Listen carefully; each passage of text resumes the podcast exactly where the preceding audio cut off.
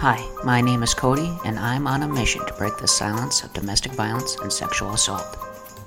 This production is brought to you by Bolton Refuge House, which is located in Wisconsin. At Bolton Refuge House, we create a safe space through programs and services for all persons impacted by domestic violence, intimate partner violence, and sexual assault, and advocate for social change. At Bolton Refuge, we get a lot of questions in regards to what the legal process looks like for victims. So I thought, and yes, I do have those from time to time, why not ask a prosecutor these questions for our podcast? So today, I have my good friend Loralee Clark answering some of these said questions for us. Hello, my name is Loralee Clark. I've been a prosecutor for over 33 years. For most of that time, I specialized in crimes against people, violent crimes. A lot of it has been crimes of domestic violence, and then uh, probably 15 or 20 years also doing sexual assaults of adults and kids and physical abuse of the child. Um, and so, um, how I came to this position is kind of a long story, but briefly, I knew a friend who went to law school, and that sort of opened my eyes to the possibility of a career in law. I also had worked on a Soviet boat for a while in the 70s, eh, excuse me, 80s, and realized that how people are treated by their government is important. And then once I decided I wanted to go to law school, I absolutely had to be a prosecutor because the prosecutor is the best job in law. My first question for Loralee was How does a prosecutor explain their role to a victim?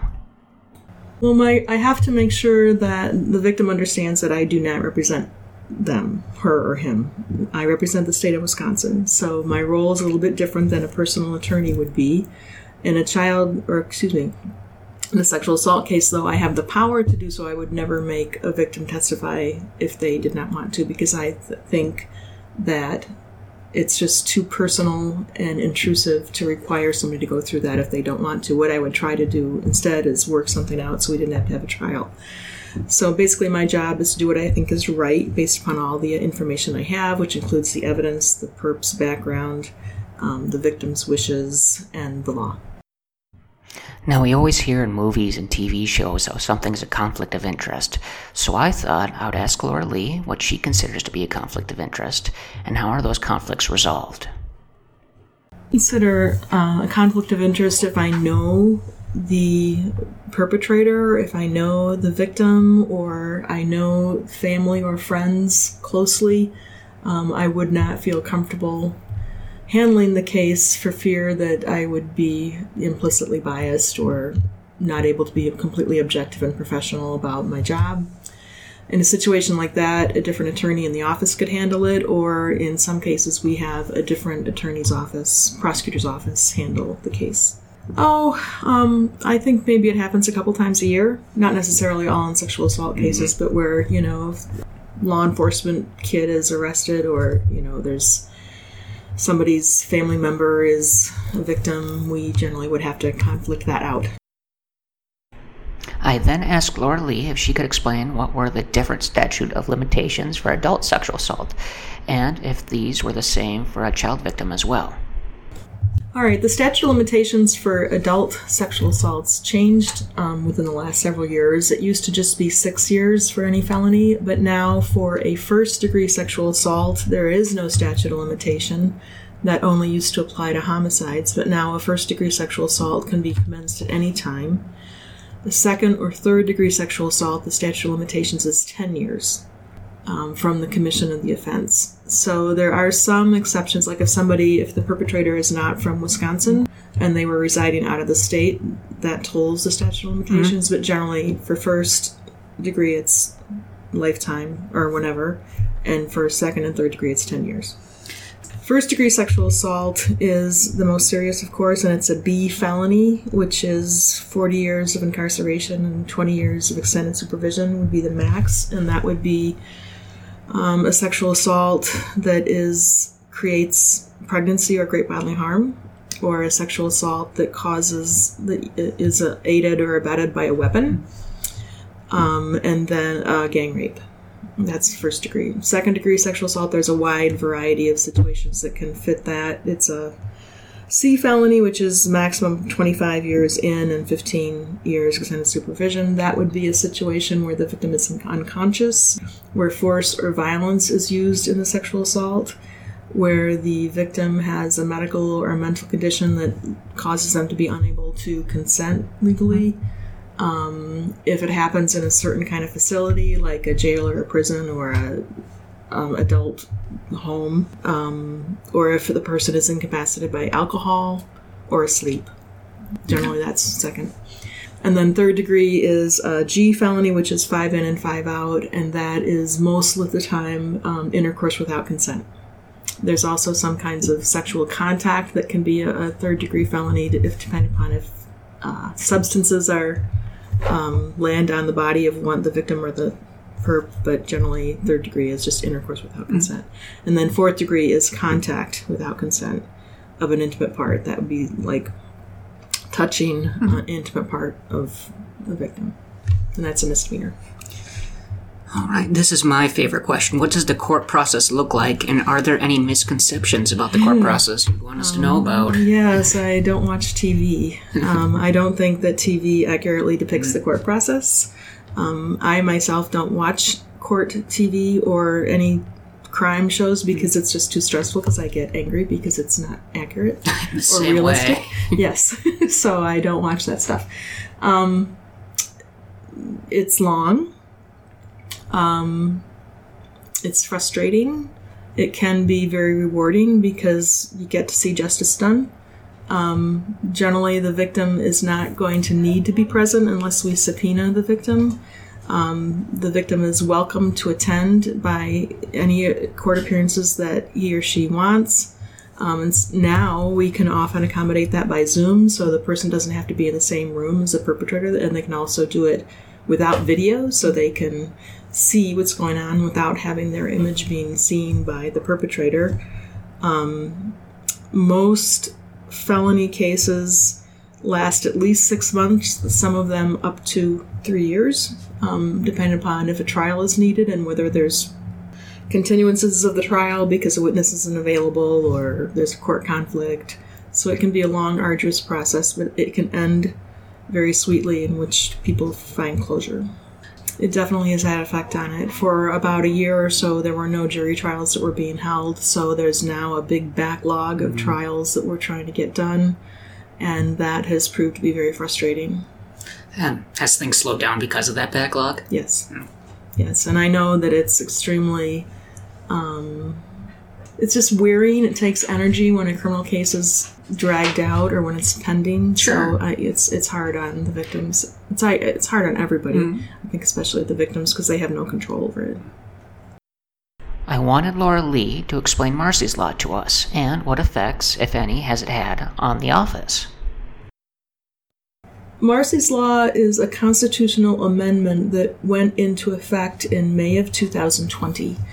I retired in July of 2020, so I never really um, got to work with it while it was in effect. I became I came back to being an assistant DA on February 14th of 2022. So um, I'm just experiencing what it's like. Um, basically, it allows victims to have a constitutional right to being treated fairly, to having the case proceed at a good pace, to being listened to and heard. Um, it basically provides them with a constitutional right to those things, and if those things aren't provided, they have a way of complaining and getting them enforced by the Court of Appeals and the Supreme Court. Um, I think I've seen a case recently where it made my job more difficult simply because the defense thought it meant a certain thing that it did not. Um, so I think we're all um, experiencing um, a learning curve in dealing with Marsy's Law, but I think it's a good thing. For my next question, I wanted to know what's it like to have a victim take the stand in a jury trial, and are there differences between an adult getting interviewed versus having a child be interviewed? Um, I don't think it's fun. Um, like I said, I have done this for over 33 years. However, in that time, I've never had a victim say it was as bad as they thought it was going to be.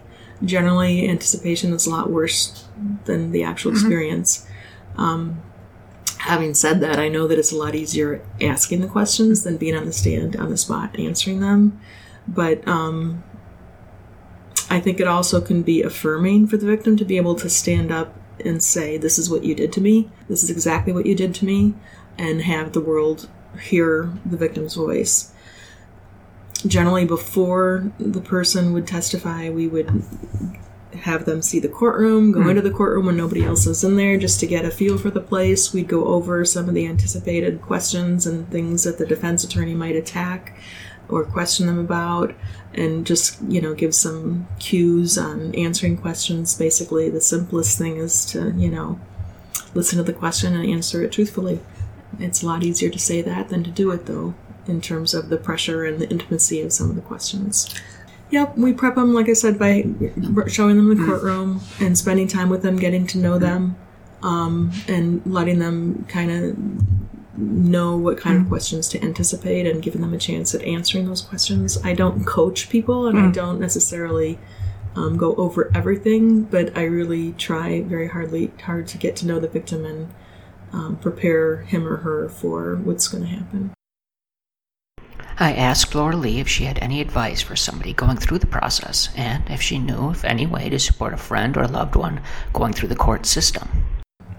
Yeah, advice for somebody going through the process is to recognize that it's going to take a long time. Like I said, you know, most felonies take six months to three years. Most of them less than that. I mean, most of them are done in a year or a year and a half. But it's going to be a long process. Um, the victim is going to have a voice, but not control. Um, but sh- the victim is going to have a lot of influence on how the case proceeds. Um, I think that victims should also recognize that um, the more they talk, certainly, especially with casual acquaintances about what's going on, the more likely it is going to be the defense is going to try it, will find out about that and use it against them. So I've had situations, really sad ones, like especially with uh, like high school kids who are sexually assaulted. The whole school generally knows about it. Everybody's talking about it. So, you know, certainly victims can talk about what happened to them, but you know, use it with trusted friends, and um, otherwise, you know, words will get twisted. Um, so it's going to be long. You're going to have support. There'll be people who will be with the victim in court and there to answer questions, available to answer questions. The prosecutor is going to want to know what the victim thinks and feels and whether or not she wants to go to trial or not, and we're going to do everything we can to accommodate that. Um, yeah, there may be times where the victim just doesn't feel that he or she can testify, and so we try to resolve that. The worst case scenario would be to let the case go. Um, but if that's what we need to do, that's what we would do. In terms of how to support somebody going through the process, I think it's important to be there and to listen and, and let them vent. My final question for Loralee was how the heck does a prosecutor de stress? I de stress by going home and acting silly with the dog. Nice. or to swim. I found that the best antidote to a jury trial is to jump in the river. If you or someone you know is affected by domestic violence or sexual assault, I encourage you to reach out to our 100% confidential 24 hour hotline. That number is 715 834 9578. We have trained advocates ready to help. I'd like to give a special thanks to Loralee for sitting down and answering all my questions, and you for listening.